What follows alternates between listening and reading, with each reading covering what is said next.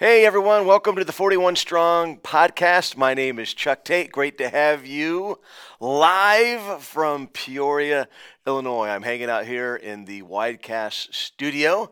This is where all the magic happens. So um, I just want to say thank you for taking the time to join us. We're live on Facebook, we're also live on Instagram as well. 41 Strong is a podcast where we deliver encouraging scriptures and stories to help people hold on and stand strong. We want you, when it comes to living a life for Jesus, to hold on and to stand strong. So, this morning on today's episode, we are going to talk about popping the bubble. All right, this is episode 91, and we're going to focus on popping the play it safe Christian bubble because there are times where we surround ourselves with this bubble where we don't engage with the world. And what we don't realize is that that bubble prevents us from advancing God's kingdom and establishing relationships with people who desperately need Jesus. So when it comes to Christianity, there's a safe subculture. And that subculture is referred to by a lot of people as a Christian bubble. So, like I just mentioned, the problem with this protective shield of comfort Christianity is that it actually it prevents followers of Jesus like you and I prevents believers from engaging with the world. So on today's episode, we're going to talk about popping that bubble so we can move from agreeing with Jesus' mission to actually carrying it out. See, there's a difference between, you know, reading the Great Commission and saying, yeah, I agree with that. There's a difference between agreeing with it and actually being intentional about beginning relationships with people in the world so we can share our faith. So, as we begin this podcast today, I thought we would just take a little test. And um, after taking this test, you will know whether or not you are in the bubble or whether or not you need to pop the bubble. All right? And even as a pastor, it's easy for me to get myself in the Christian bubble. I want to I want to bust out of it. I want to break out of it. So let's take a little test. Here we go. You ready? You know you're living inside a Christian bubble if you only watch Christian movies, you only listen to Christian music, you only shop at Christian stores, you only have coffee at Christian coffee houses, you only hire Christians to do jobs around your house, you only engage with Christians, period, and you only speak Christianese, all right? If if that's you, then you're in a bubble and it needs to be popped, all right? Now, I'm not saying that with condemnation. I'm going to unpack that and show you why we need to pop that bubble. And I also want to say it's there's nothing wrong if you speak Christianese with other believers, but when you're trying to engage with the world, we've got to be very careful when it comes to speaking their language. In fact, the church that I lead, Rock Church, our slogan and it's really more than a slogan. It's it's it's it's who we are. It's our identity. And it's also our mission. It's our vision. It's the how to and that is four words same message different language. At rock church we communicate the gospel in a way that people can understand and we communicate it with love. We don't mess with the message all right? I don't care who the author is. I will always always all right weigh everything with Scripture. Um, I, I value the words of the Apostle Paul more than some rock star author out there who's selling a lot of books. There are a lot of people right now that are wanting just to throw out the word and focus on just what Jesus said. But when you hear people say that, all right, it, it's it's pick and choose Christianity. It's cafeteria Christianity. Well, I don't like that, so I don't think that's that's relevant for today. So we'll just focus on what Jesus said, and we should focus on what Jesus said in the Gospels. And if we focus on what Jesus said, then we'll realize that He said He's the living Word. So all 66 books written by 40 authors, 1,189 chapters, 31,102 verses is God speaking to us, and Jesus is the living word. So, for myself, whether it's a podcast host, whether it's a pastor of a church, I will never throw out the message. It's going to be the same message, the same gospel, the same good news. I'm not going to add to the word. I'm not going to take away to the word. The word even says that in the book of Revelation. It's vital that we stick to the word. All right? So that's the same message. However, if we're going to effectively communicate the word, not only do we have to do it in love, but we need to communicate it in a way that people can understand. We've got to speak their language. We might have to throw out some methods and adapt some new methods when it comes to communicating the gospel. All right? So, this is so important when it comes to this Christianese, this Christian lingo. Um, if you want to talk that way around other believers, hey, that's that's cool. I use. In fact, I'm just going to share some Christianese words and phrases, phrases with you. Okay, here we go. Hedge of protection, traveling mercies, um, saved by the blood of the Lamb. I mean, if you were at Starbucks and you were engaging in a conversation with the barista and you didn't know whether or not that barista was a believer, um, you would never want to just ask, Hey, have you been washed in the blood? All right? They would think you're crazy. You'd probably be escorted out by security. I don't know. Got to be careful um, when it comes to speaking Christian talk and Christianese that when you're engaging with the world, you got to throw that out. You got to speak their language. All right, here's some other Christianese words and phrases. Um, armor bearer, um, I got a check in my spirit. God is my co pilot, Proverbs 31 woman, WWJD, greasy grace, backslidden, sanctified, anointed. All those words. There's nothing wrong with using those words. In a, in a church setting, I use some of these these words. When I pray over my kids, I pray that God will place a hedge of protection around them. I stand on Psalms 91 where it says that He gives His angels charge over us. However, if I'm engaging in conversation with somebody who doesn't know Jesus, I'm going to stay away from certain words and phrases. I want to make sure that I can speak their language. You know why? Because that's what Jesus did. He spoke in parables. He told stories to help people understand what he was trying to, to communicate. And we want to do the same thing. I mean, have you ever met that, that one Christian who you cannot have a normal conversation with? Because everything is just Jesus, Jesus, Jesus. And obviously, our life is all about Jesus. Um, however, we need to be able to engage in conversation with everyday normal people who don't have have Christ. So I have a friend from way back in the day, and every time I'd see him, I'm like, "Hey, man, how you doing?" And his uh, answer was always, "Oh, I'm blessed. I'm blessed." And I'm like, "Cool, man. I'm blessed too." Hey, man, did you see the game?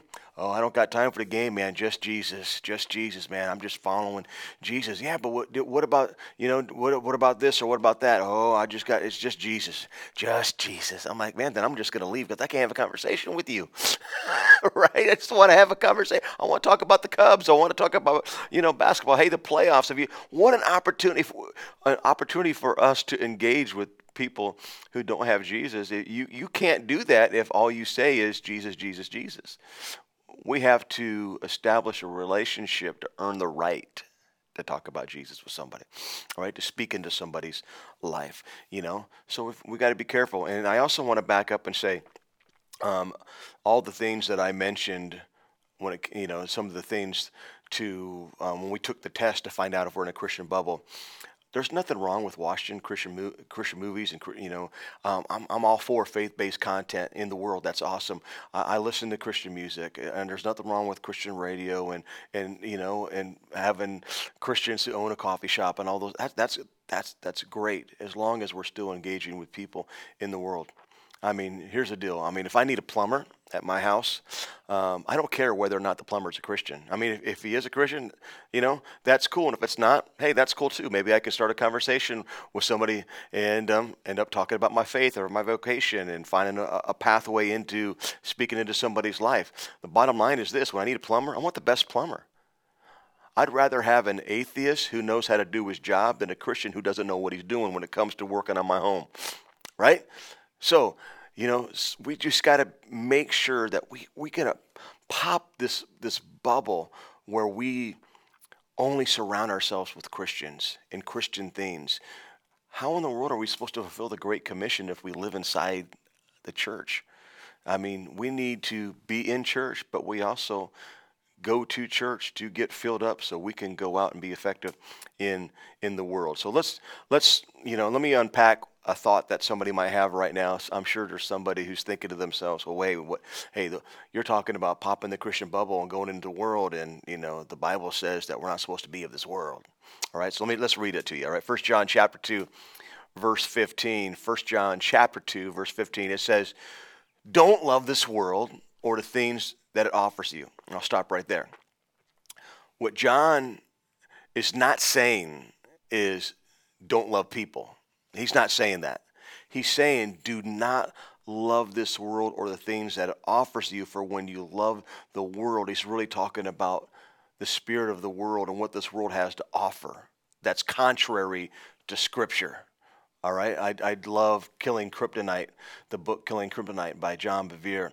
Um, read that about a week ago, and um, we just went through it in about in about a week and a half. And um, I love one of the quotes, one of the things that, that John Bevere brought out is anything that is contrary to the Word of God is not good. All right? So we have to guard ourselves, especially when we are engaging in culture and, and rubbing shoulders with, with lost people, that we don't do things that are contrary to the Word of God. We don't compromise in order to reach somebody. We don't compromise our faith. You know, Jesus hung out with sinners. He came for sinners. He went to parties with sinners, but he didn't compromise. He didn't participate in sin. He loved people, and that's what we need to do. So let's go back to this First John chapter 2. He says, For the world offers only a craving for physical pleasure, a craving for everything we see, and pride in our achievements and possessions. All right, your translation might say the lust of the flesh, the lust of eyes, and the pride of life. It goes on to say in the New Living Translation that these are not from the Father, but are from this world. And this world is fading away along with everything that people crave. But anyone who does what pleases God will live forever. All right? So John is not saying not to love people. In fact, he's the one who penned the words in John 3:16 for God so loved the what? The world that he gave his only son. We've got to love the world, but we cannot participate in anything the world does that is contrary to scripture. That's what that's what this scripture that we just read is all about. All right? So let's go to let's find out what the apostle Paul said in 1 Corinthians chapter 5. This is, this is important here. 1 Corinthians chapter 5, verse 9. When I wrote to you before, I told you not to associate with people who indulge in sexual sin. All right? So I know what you're thinking right here. Hey, then I can't associate with the world. Well, let's keep reading what Paul said. He says, I wasn't talking about unbelievers. I wasn't talking about unbelievers who indulge in sexual sin. I wasn't talking about unbelievers who are greedy. I wasn't talking about unbelievers who cheat people. I wasn't talking about unbelievers who worship idols. You would have to leave this world to avoid people like that. He wasn't talking about unbelievers, he was talking about Christians. So we do need to be careful who we associate with. You know, and, and the word does say in 1 Corinthians that bad company corrupts good morals. And there are certain people in your life that if they drag you down, you should not associate with them. But you still need to love the world. I still have to love the world. I need to be intentional about establishing relationships. My best friends should be Christians. Iron sharpens iron. Those people that I hang out with the most should help contribute to building my faith but that doesn't give me a free pass not to engage with people who don't know Jesus. That's why Jesus came. The church exists to advance the kingdom of God. So we need to equip ourselves and empower ourselves to be able to go outside our church doors and fulfill the mission of Jesus. All right, so what is the mission of Jesus. What his what is his mission for the church? All right, it's found in Mark chapter 16 verse 15. It simply says, "Then Jesus told him, told him who? Told the disciples, if you're a follower of Jesus, this applies to you." The word was this. It's just one word, go. Jesus didn't say sit in the church. He didn't say stay in the church. He didn't say sleep in the church. He didn't say surround yourself with only Christians and never get out of a Christian bubble. He said go into all the world and preach the good news to everyone. And the best way to go into the world is to establish relationships and to get to know people so you can earn the right to speak into their life, so you can simply answer the questions. Sometimes the easiest way to share the gospel is is to answer questions. And if you were living a life like Jesus, that will cause people to ask you questions. Wow, how do you make it when you're grieving? Wow, how you you you've gone through so much yet you still have so much hope. Why do you go to church? Answer the questions. You can't do that if you never rub shoulders with people in the world. We've got to be intentional about getting outside the church. Now the word of God is it's for it's for correction, it's for instruction, when we go to church, church is supposed to encourage you, it's supposed to correct you, it's supposed to build you up. Sometimes we get our toes stepped on. The church helps teach you and train you and empower you. Why? So you can make an impact in the world. Not so you can create this Christian subculture that doesn't engage with anybody outside of the church. That's not what it's for. The mission of the church is to go. The mission of the church is to preach the gospel. This means that you can go to a church seven days a week and not reach anybody. I mean, you can, you can live in a stinking church and you won't reach anybody. We have got to be the church. We need to go to church so we can be the church, so we can step outside and look for outsiders, so we can make them insiders so we can invite people to belong before they believe, before they behave. Simply love people the way Jesus loved them. If we're going to be like Jesus, we need to say what he said. We need to do what he did. We need to love like he loved. And if we're going to do that, we have to fulfill the Great Commission. Not the Great Suggestion, right? The Great Commission. Let me read a story to you in the book of Luke, chapter 14. And um, before I read this, let me give you the backstory. Jesus was at a dinner party, all right? He, had, he was at a lot of, he did a lot of parties, didn't he? So he's at this dinner party with religious leaders, and everyone's trying to get close to him. Everybody wants to seat directly next to him. And I don't know if you've ever, you know, um, gone to a restaurant with a bunch of friends or a bunch of people, or and um, there was a, a, celebrity or a special guest, and you you wanted to get as close as you could. That's what was going on they wanted to get close to Jesus. So this man that was near Jesus, trying to get a seat by him, he said this What a blessing it will be to attend a banquet in the kingdom of God. I mean, I'm right here sitting here hanging out with Jesus. Jesus, what a blessing it's going to be to attend the banquet in the kingdom of God. And Jesus told him the story about a man who prepared a great feast and he sent out these invitations. And when the banquet was ready, he sent his servant to tell the guest, Hey, come to the banquet, it's ready. But they began to make excuses, and the host was not happy. The host was not happy. So that brings us to what Jesus said next in Luke chapter 14, verse 21, the parable of the great feast. The servant returned and told his master what they had said. His master was, was ticked off. Well, it doesn't really say that in the Greek. It says his master was furious and said, Go quickly into the streets and alleys of the town and invite the poor, the crippled, the blind, the lame. The message translation says, invite all the misfits and homeless and wretched you can lay your hands on and bring them here. Now, after the servant had done this, he reported, There's still room for more. So let me just stop right here. Is there room at your table for people who don't know Jesus? All right, ask yourself that question. Uh, if you don't have room, you're in a bubble. You got to pop it. Verse 22 says So the servant, after the servant had done this, he reported, There's still room for more. So the master said, All right, there's more room. Then I want you to go out into the country lanes and behind the hedges and urge anyone you find to come so that my house will be full. The message translation says, Whoever you find, drag them in. I want my house full.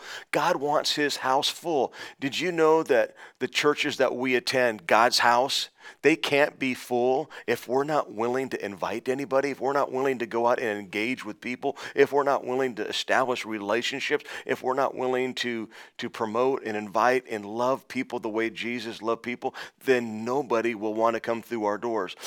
I'm sure there are empty seats and God wants them full. Jesus said, I want my house full. We got to remember, Jesus came for sinners.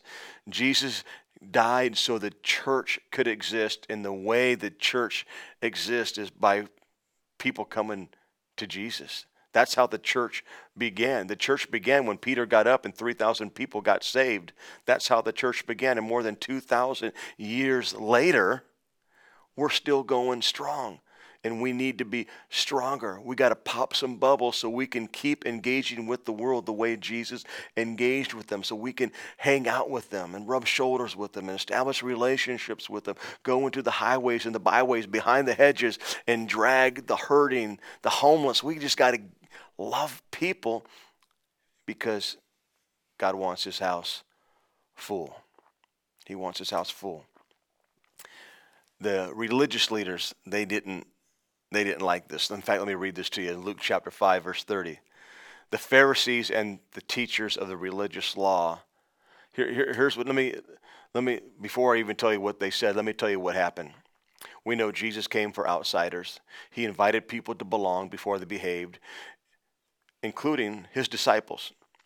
When Jesus approached Matthew, Matthew was despised, he was hated, he was this, this tax collector that nobody liked because he was a crook. And Jesus simply invited him to belong. He didn't make Matthew give up anything. He didn't have to jump through any hoops. He didn't have to dot his I's and cross his T's. He simply followed Jesus because Jesus asked him. He was so excited that Jesus invited him to belong that he threw a party and he made Jesus the honored guest. Here's the deal this party, um, one translation says there was a bunch of riffraff there, right? We all know riffraff. There were prostitutes and other tax collectors. There were some notorious sinners at this party. And you know who had a problem with Jesus being there? It wasn't the sinners, it was the religious leaders, the Pharisees. So, this is what Jesus said in Luke chapter 5, verse 31. Or actually, here's what they said to Jesus Why do you eat and drink with such scum? Why do you eat and drink with such scum? Jesus answered them Healthy people don't need a doctor, sick people do. Jesus said, Hey, I'm here. I showed up on planet Earth for people who know they're sinners, not for people who think they're righteous. These Pharisees were in a bubble. They couldn't reach anybody. All they saw was themselves. They were all about their position, people's perception of them. Jesus was saying, I didn't come for them, man. I came for sinners. I can't, you got to pop the bubble. You got to get out the bubble and go into the world, go into the highways and the byways and reach people. Why? Because I want my house full do you need to pop your bubble and get out? See, the gospel is for everyone. I know I only have about five minutes left. I'm going to try to wrap up and, and um, give a shout out to some people that are watching right now on Facebook and, and, and Instagram. But um, I, I, I want to share a story. I have a friend, and um, man, I met him in, I met him in eighth grade. And when I moved to when I moved to Illinois from Arizona, grew up in Phoenix, and um, moved to Illinois. So when I began eighth grade, I didn't know anybody. I was freaked out, and um, I just became became friends with this this dude named Rob, and we became best friends. And we hang out, we hung out all the time, and I invited him to church with me, and he came to church, and he came back, and guess what? He gave his life to Christ, and um, we just were friends for years and years and years, all through, all through junior high and high school, and um, and eventually, I was um, a, a youth pastor, and um, Rob and I were still friends, hanging out. And, man, I and um, throughout the years, I would invite his brother, his older brother, to church, and um, he always, you know, said, you know, thanks but no thanks. And um, one day, I just decided to ask him why. You know, I, I didn't put pressure on him. I never tried to force him. But you know, one day, um, I said, "Hey, Chuck." His name was Chuck too, so I got Chuck talking to Chuck. You know, yeah, I, I. So anyway, I said, you know, hey, I have a question, man. How come? You know what? What are you afraid of? What are you afraid of? And he said, All right, I'll tell you why. And he told me the story. Previously, years earlier, he got invited to church and he went to church. What you don't know about Chuck is he's got really, really long hair. He had a really long beard. I mean, he could he could be in a ZZ Top video, man, and um, just a just a good guy. And um, and I he told me the story. He went to church. Someone finally invited him. I mean, someone invited him, and he finally went. And he was nervous to go, but he did. He pushed through his fear, and he went to church. And here's what happened: a man in a suit came up to him and said, Hey, I want you to know we're glad you're here, but please don't come back unless you cut your hair and shave. And my friend Chuck never went back to church after that. Now, I know this is wrong, but if I could, I would love to find that man in a suit and punch him in the face. Matthew chapter 23, verse 13, I believe that these words that Jesus addressed to a Pharisee religious leader are the same words that he would speak to that man in a suit who prevented my friend's brother, my friend, from coming to Jesus. What sorrow awaits you, teachers of religious law, and you Pharisees, hypocrites, for you shut the door of the kingdom of heaven in people's faces. Why? Because you're in a stinking bubble. You won't go in yourselves, Jesus says. Another translation says, I've had it with you, you. You're hopeless, you religion scholars, you Pharisees, frauds. Your lives are roadblocks to God's kingdom. Did you know that by remaining in a Christian bubble, we can actually prevent people from coming to Jesus? This is why we've got to pop the bubble. Man, people need Jesus. They just need the resurrected Jesus. You know, my good friend Blaine Bartell released a book last week called Death by a Thousand Lies. It's an incredible, riveting, I mean, you'll, you'll cringe, but it'll fill you with hope. It's a story of how he lost everything because of sexual addiction and how God's restored him, resurrected his life. And this is one of the things that he says in his book. I want to read this to you. I can tell you today that in no uncertain terms, Jesus revealed himself to me in a way I have never experienced before. Not the charismatic circus show Jesus, not the white evangelical Jesus, not the fundamental rule keeping Jesus, and not the American flag waving political Jesus, the resurrected Jesus. People need the, a resurrected Jesus, but they are not going to stumble into our churches by themselves. God needs people who will pop their Christian bubble, who will walk outside the church doors and be intentional about building relationship with people in the world so we can share the love of Jesus. So what do we need to do? Man, pop the bubble. All right, let me pray for you. Father, we thank you so much for this podcast, for the opportunity we've had to get into your word. And I just pray, Lord, that first of all, forgive me for staying in the bubble sometimes. I got to pop it myself and get out and be intentional about starting conversations and asking questions and answering questions and fulfill the great commission of being willing to go. And I can't go if I'm inside a bubble, so help me pop it. God, those that are watching and listening today, I pray that they'll be willing to pop the bubble so they can go out to be the church, to do what you intended for them to do, so we can invite people to belong, simply belong. Thank you for that, Jesus. Thank you for the boldness that you're giving us. In Jesus' name, amen. Amen.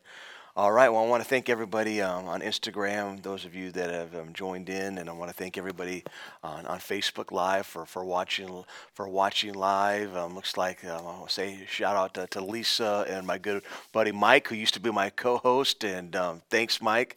Good to have you here. Pastor Bob Martin, um, good to see you as well. And for those of you that are missing on my monitor that I can't see, I just want to say thanks for hanging out today. I want to thank my producer Mike Sable. We look forward to seeing you on episode 92, which is coming to you next week. All right, until then, keep holding on, keep standing strong. For more information, you can go to my website, chucketate.com. God bless. We'll see you next week. PeoriaLife.com